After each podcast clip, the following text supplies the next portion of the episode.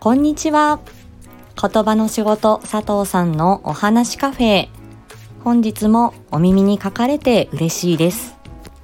この配信では言葉、声、コミュニケーション、伝え方など日常で使えるヒントをお話ししていきます。ツイッターでも発信していきますので、えープロフィール欄からご覧ください。本日は挨拶できない大人かっこ悪いです。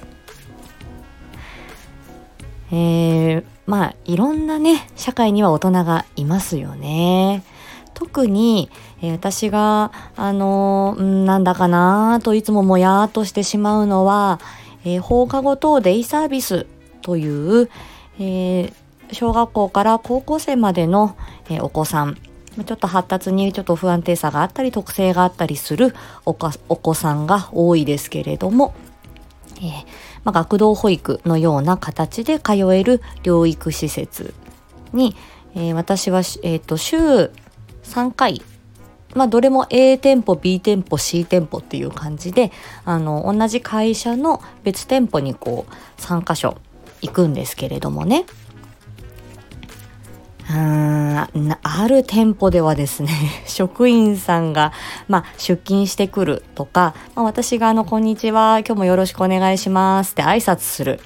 で、えー挨拶が返ってこないという店舗や、えーあ絶対これ無視してるだろうっていうスタッフさんもいます。残念ながら。でうんまあこれはなまあねあのーまあ反面教師ですから。あ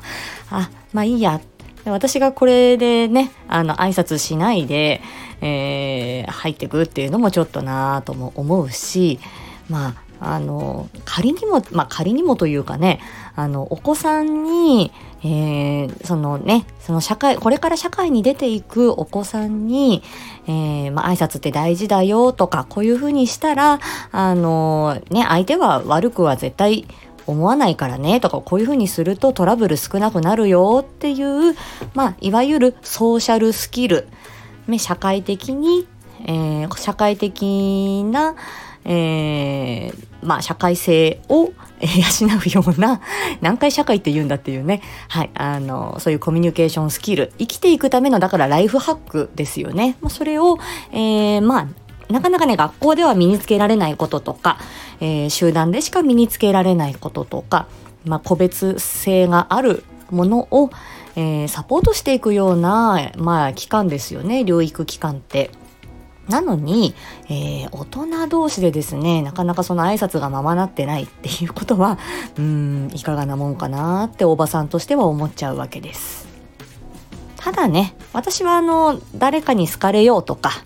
えーそういうことも思ってないし、あの、いいです。そういう残念な大人がいるっていうのも、まあ、事実なので、まあ、その人をどうにかしようとは私は思わないですけれども、ちょっと毒吐いちゃったね。で、あのーなんですけどね、えーお子さんに対して、この挨拶の支援をどうしていったらいいのかなということは、えー真剣に考えて、えーこれはね、あのーやっていかなくてはいけないものだなと思います。なので今日は、えーまあ、発達障害をお持ちのお子さん。特に、えーこれは、えー自閉症スペクトラムとか、えーそうですね。まああのそれをちょっとうんまあまあ伴ってる合併があるようなお子さん。をちょっと想定してお話ししますが挨拶の声かけにはコツがあるよというのをお話ししたいと思います。これは簡単なことで例えば「こんにちは」って言ったとしてもこのあの自閉症スペクトラムの特性があるお子さんっていうのはその「こんにちは」と空間に放たれたその言葉がどこに向けて言われたものなのかな？というのが察知することが難しい。なのでまあただのこう BGM 的なね感じになっちゃうと聞こえてるけども聞こえてない、えー、キャッチしないということが往々にしてあるんですね。なので、なんでこのお子さん挨拶しないの？とか挨拶させてくださいっていう風に学校の先生からね怒られることもあるんです。なちゃんと挨拶をさせるようにみたいななんで挨拶しないの？ほら挨拶はみたいに怒る人がいるんですよね。それは私から見ればうんナンセンスっていう感じです。コツはあの聞く注意をまず向けることですね。はい。で私は必ずそのあの放課後ね学校から、えー、放課後デイサービス放課後とデイサービスに、えー、お子さんたちが来ましたっていう時にまあ施設によると思うんですけどあのお帰りなさいってまず言うんです。お家に帰ってきた時みたいにね。お帰りなさいってまあ私があの勤務してる店舗ではまず第一声でそれを皆さん言ってんですけど、うん、で「こんにちは」とか「おかえりなさい」って言う時に「おかえりなさい」例えばあの何？鈴木くん？こんにちは。ね？佐藤さん？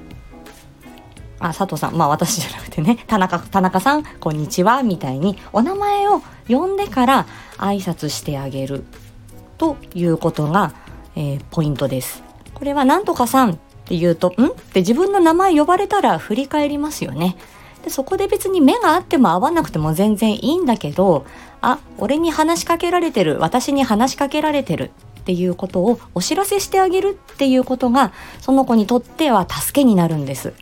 いろんな話し声やいろんなこう言葉かけが全部耳にわーって入ってきちゃうと、それ疲れるので、それをね、取捨選択できるようにだんだん大きくなってくるとなってくるんですよね。ただあのそれが全部ね BGM 手案になっちゃうと全然その自分でキャッチできないってことになるのでお名前を読んであなたに挨拶してますよどうもこんにちはって言うとあこんにちはってあの帰ってきたりまあ、ペコッと挨拶するだけでもね恥ずかしかったらそれでもいいしまずそういうことが大切なんですよね。であとは、その、まずは大人が手本を見せて、大人同士がしっかりその、なんとかさん、こんにちは、お疲れ様ですとか、はい、どうも、ではお疲れ様でしたとか、こんにちは、いってらっしゃいとか、大人が手本を見せて、そしてこ、それをお子さんがちょっとこう、まあ、真似するとか、生活に反化していくっていう、広まっていくっていう感じが理想ですよね。なので、まあ、先ほど言った挨拶は、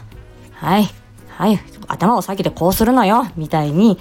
うんと、結構ね、挨拶をさせてくださいって、なんか先生とか、周りの先生に、周りの人に言われたから、結構そうやって強制させる挨拶をちゃんとしましょうみたいな目標を立てて、そういうふうにさせた。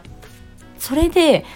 うんとね、子供はね、それがね、ああ、挨拶って、そういう、こういうふうにしないと怒られるものなんだ、窮屈なものだって思っちゃって、余計にね、しようとしないはあの失敗したっっていう事例を